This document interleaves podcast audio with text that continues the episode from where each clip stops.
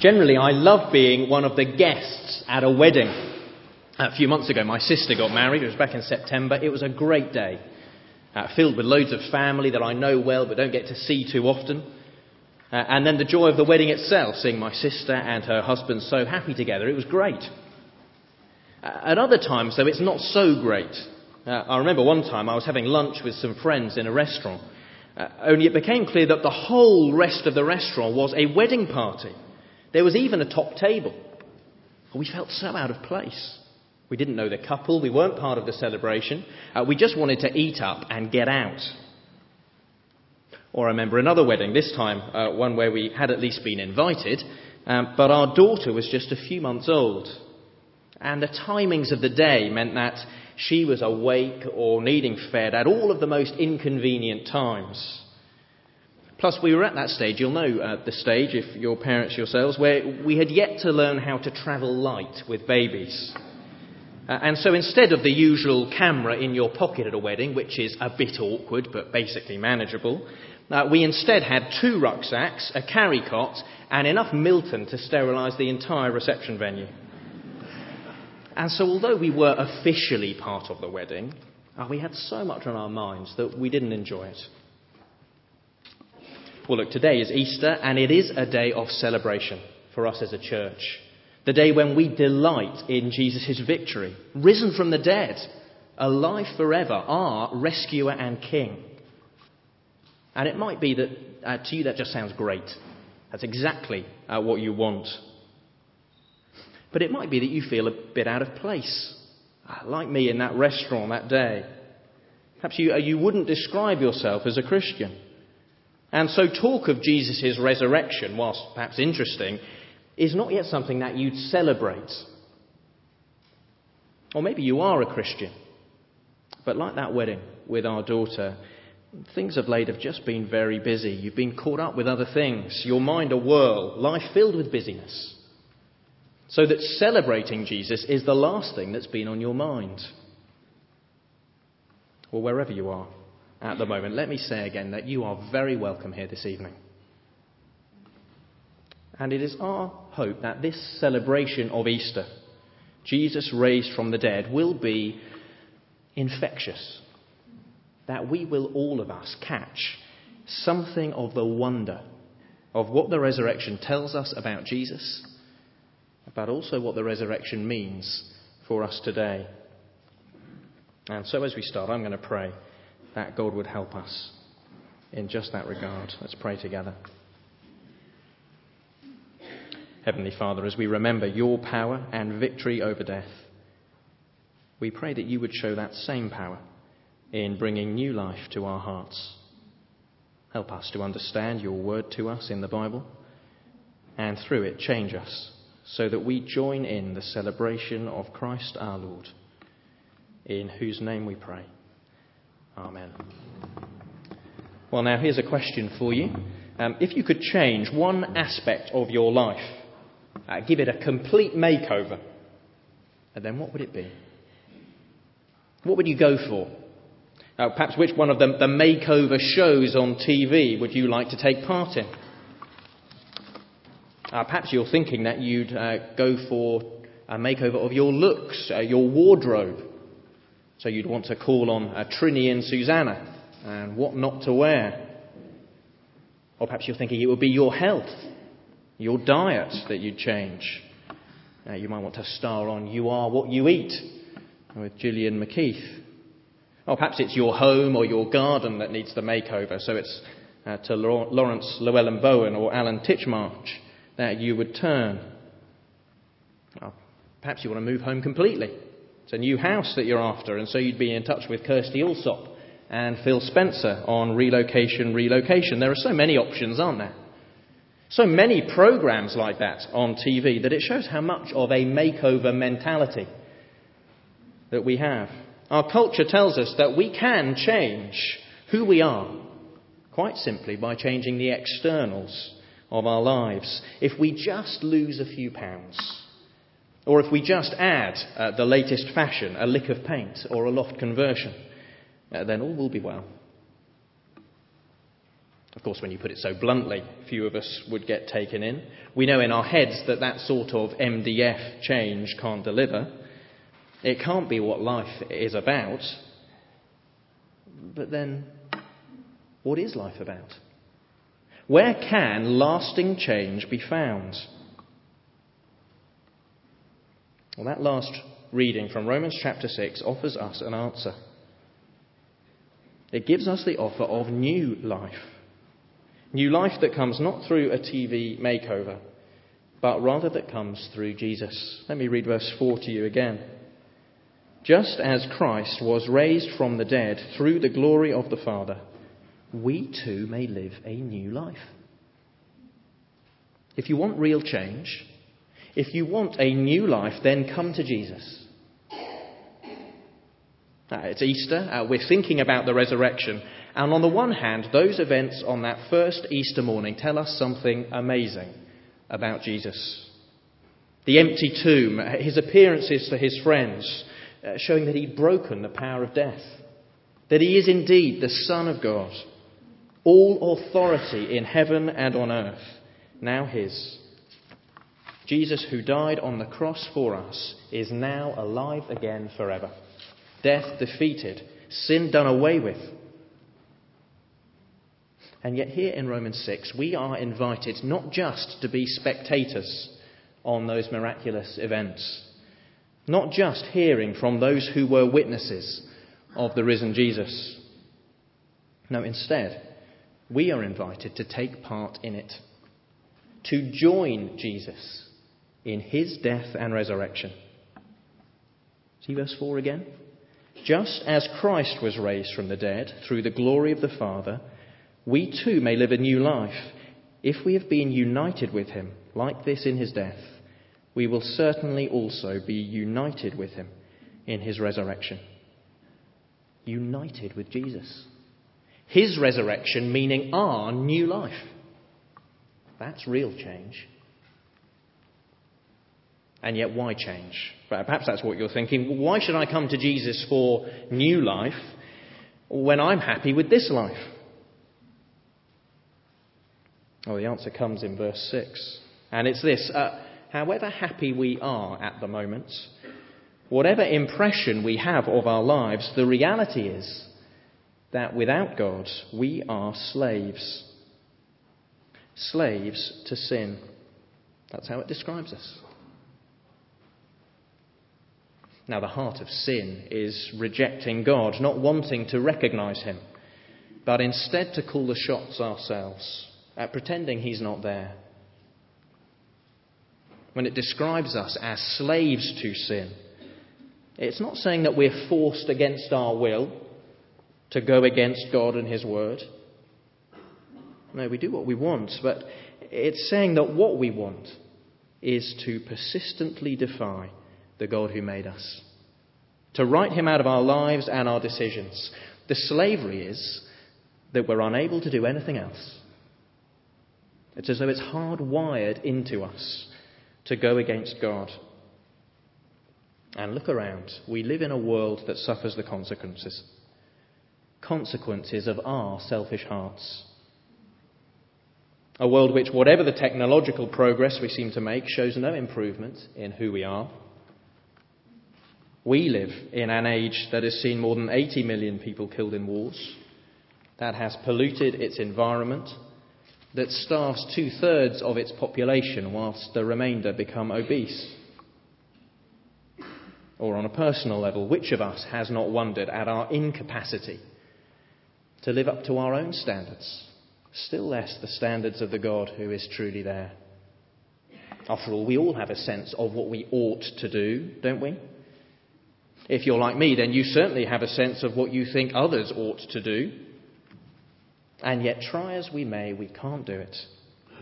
It's not just that we don't do it, it's that when we try, we still can't.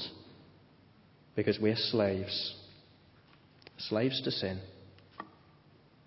I know most of the time, most of us just get on with life, ignoring the fact, uh, suppressing the truth because it's more comforting better to think that we're basically good people than to face the fact that we can't be good even when we try. But the reality of the problem doesn't go away just because we deny it, does it? It's partly why reading Jesus' teaching in the Gospels is often an uncomfortable experience. Uh, his words are like x rays that see through to and expose our hearts. Without Jesus, you and I are slaves. Slaves to sin, slaves to our own moral rebellion. Whether actively hostile or passively indifferent, we don't want God to have any real say in our lives. We are mastered by sin. And if that still doesn't strike us as a problem, uh, then see verse 9 here. Because we also have another master as a result death. Without Jesus, death has mastery over us, over us too. Uh, the author Tolstoy spent much of his life in a search for meaning, and in human terms, he was very successful, fabulously wealthy, publicly renowned, not least uh, for writing War and Peace. And yet, at one stage, he wrote this What meaning has my life that the inevitability of death does not destroy? Death, though it stands at the end of life, casts its shadow backwards to plunge everything we do in a gloom of insignificance. The writer of the book of Ecclesiastes in the Bible makes the same point. I thought in my heart, the fate of the fool will overtake me. What then do I gain by being wise?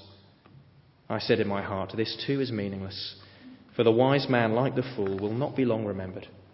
In days to come, both will be forgotten. Like the fool, the wise man too must die. Anyone who is among the living has hope. Even a live dog is better off than a dead lion. Death, then, uh, it leaves us without meaning, without hope, uh, without life. And our sin leaves us facing death. Uh, Romans 6, verse 23, just after our passage, says this The wages of sin is death. Death is what we have earned. And death in this life is but a shadow of the judgment of God that lies beyond. When we die, we will face him. And Jesus was crystal clear that that means we face the second death of hell, separated from God and from every good thing forever. Why change? Because in life we are slaves to sin and we are mastered by death. And yet we're slaves. And so we can't change ourselves any more than a slave can free himself. So, how is change possible? By coming to Jesus. Actually, here, by joining him in his death and resurrection. Verse 5 again. If we have been united with him like this in his death, we will certainly also be united with him in his resurrection. I wonder if you've noticed the trend recently for these, um, I don't know what you call them, sort of experience gifts, uh, where for someone's birthday you can buy them a trip hot air ballooning, or, a spa day, or, or driving a racing car. Have you seen the sort of thing? Well, one of them is skydiving. Now, I don't know what your reaction would be if someone bought that for you. I suspect that my reaction would be mixed. Um, on the one hand, it's something that I would love to have done. Um, and even when doing it, I think that that sort of gentle floating through the air phase with the parachute successfully unfurled above me would be quite pleasant. However, I'm not too sure about landing at the bottom, and I'm particularly not too sure about the bit where it's me standing before the open door of an airplane at 20,000 feet. I think that I would find myself dithering. I understand, though, I hope I never find out for sure, but I understand that with first timers, what they often do is get an instructor to come and dive with you, and they actually attach the two of you together, presumably with something that can be released before uh, he or she pulls the parachute cord. But either way, now that you are linked, uh, united together, when he or she jumps, you are going out that door. Uh, but also, you know that they're going to get you down safely. Or that's the theory. Well, look here, God is saying to us that as we stand at the door of life and death, we should be nervous. We are slaves to sin and face God's judgment. But we can link ourselves to Jesus. We can be united with Him so that we join in His death and resurrection. He can take us through and into safety. See verse 3 again. How does it work?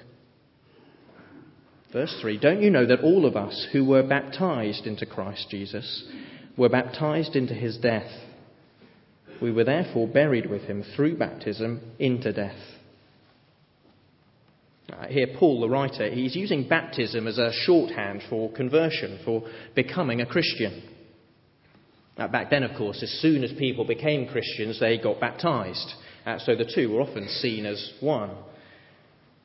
So he's saying that if we trust Jesus, if we're ready to follow Jesus, then it's as though we die with him. The death that we face, judgment from God, he's gone through it for us. We benefit from his death because, because we're united with him. I'm uh, 32 now, and so I've had to come to terms with the fact that I will now never play football for England. Uh, not that it was ever on the cards. Uh, but hey, I can still get excited uh, when it comes to the World Cup. Uh, because we have a squad of people who are like me, they're English, uh, who are significantly better than me, they can at least play football, which I understand is an advantage, and so they represent me. Well, all of us, if we're English. Uh, so that when they win, if they do, we can say, hey, we won. Their victory is ours. It's the way it works. So too with Jesus. If we're united to him, if we're trusting him, if we're saying, he is our representative, well, then we gain the benefits of his death and resurrection. You see, we gain the benefits of his death because it means that now when he died, he was taking the death that our sins deserved. He was freeing me, so that, verse 6, we should no longer be slaves to sin because anyone who has died has been freed from sin. I gain the benefits of his death, but also I gain the benefits of his resurrection. Jesus' new and eternal life. It goes on, verse 8. Now, if we died with Christ, we believe that we will also live with him. For we know that since Christ was raised from the dead, he cannot die again. Death no longer has mastery over him. The death he died, he died to sin once for all, but the life he lives, he lives to God. In the same way, count yourselves dead to sin, but alive to God in Christ Jesus. So to be a Christian is to have eternal life as Jesus does. Life beyond death, life with Jesus, no longer thwarted by the mastery of death. And so it's a life full of meaning and purpose and hope and joy, where we are alive to God, knowing His presence with us, knowing His provision for us, knowing that our future is with Him. Why change? Because we're slaves to sin and death, how can we change? By trusting Jesus, so that we're united with him, united to his death and resurrection, benefiting from his victory over sin and death. He dies our death for us. He takes our sin on himself. And as he rises, it is into a new life that we can share. That's why we celebrate, because change and new life are available through Jesus. And so finally, let me say a word to those of us who are already Christians here this evening, who know that we are trusting Jesus' death and resurrection for ourselves. The challenge to us is that we must change. See verse 12? Therefore, do not let sin reign in your mortal body, so that you obey its evil desires. Do not offer the parts of your body to sin as instruments of wickedness but rather offer yourselves to God as those who have been brought from death to life, and offer the parts of your body to Him as instruments of righteousness. Uh, back in Paul's day, the, the message of the cross and resurrection was hard for people to take in. It was so ingrained in them that the way to change was for them to try harder that the way to get right with God was for them to try to be good. It's the same mistake that people make today again and again. And so, when instead they were told, no, no, no, the, the Christian faith is this, that we need to trust Jesus. Well, some said, in that case, if trying to be good doesn't do it, uh, we may as well carry on being bad. Keep on sinning. But of course, that can't be right. Jesus has freed us from slavery to sin. Why would we act as, as though it were still our master? Jesus has brought us into new life with God. Why live as though we were still headed for eternal death? Now, instead, we are daily to consider our old selves our old way of life as dead, done away with. And instead, we are to live out our new life with every day, every hour, every talent, every resource, every limb as a tool for God's use. As it says there, offer the parts of your body to Him as instruments of righteousness. If you are a Christian here tonight, then you must live out your own death and resurrection.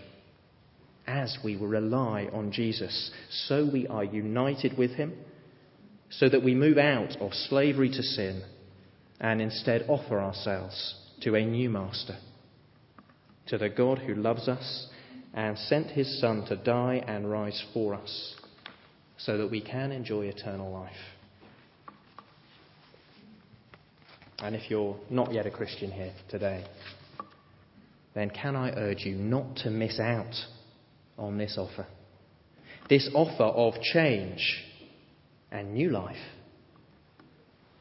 At the door on the way out, I'll have some copies of this booklet.